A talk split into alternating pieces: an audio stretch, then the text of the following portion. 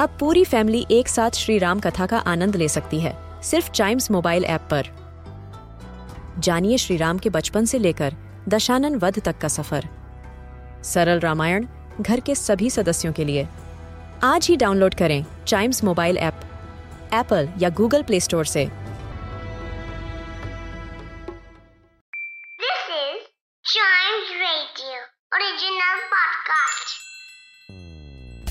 English एक ऐसी language है जो हमें बनाती है ग्लोबल सिटीजन और इसे आसानी से मास्टर किया जा सकता है।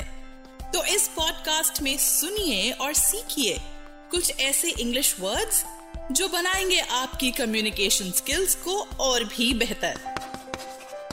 तो शुरू करते हैं chalk and duster welcome to chalk and Duster. There is an animal in this world which, whenever gets angry or annoyed, spits on a person's face. And that's a llama. Right. It is Llama Day today. So let me tell you something which is quite interesting about this animal. Llamas communicate by humming, and also they are distant cousins of camels. They are also good guard dogs who can guard herds of small animals. So, when they guard a herd, they are actually very smart. They can distinguish between a pet dog and a predator. Otherwise, they are very beautiful animals and are kept as pets by many people. This gives us our word for today, which is distinguish. D I S T I N G U I S H. Distinguish is a verb, which means to recognize the difference between two things or two people.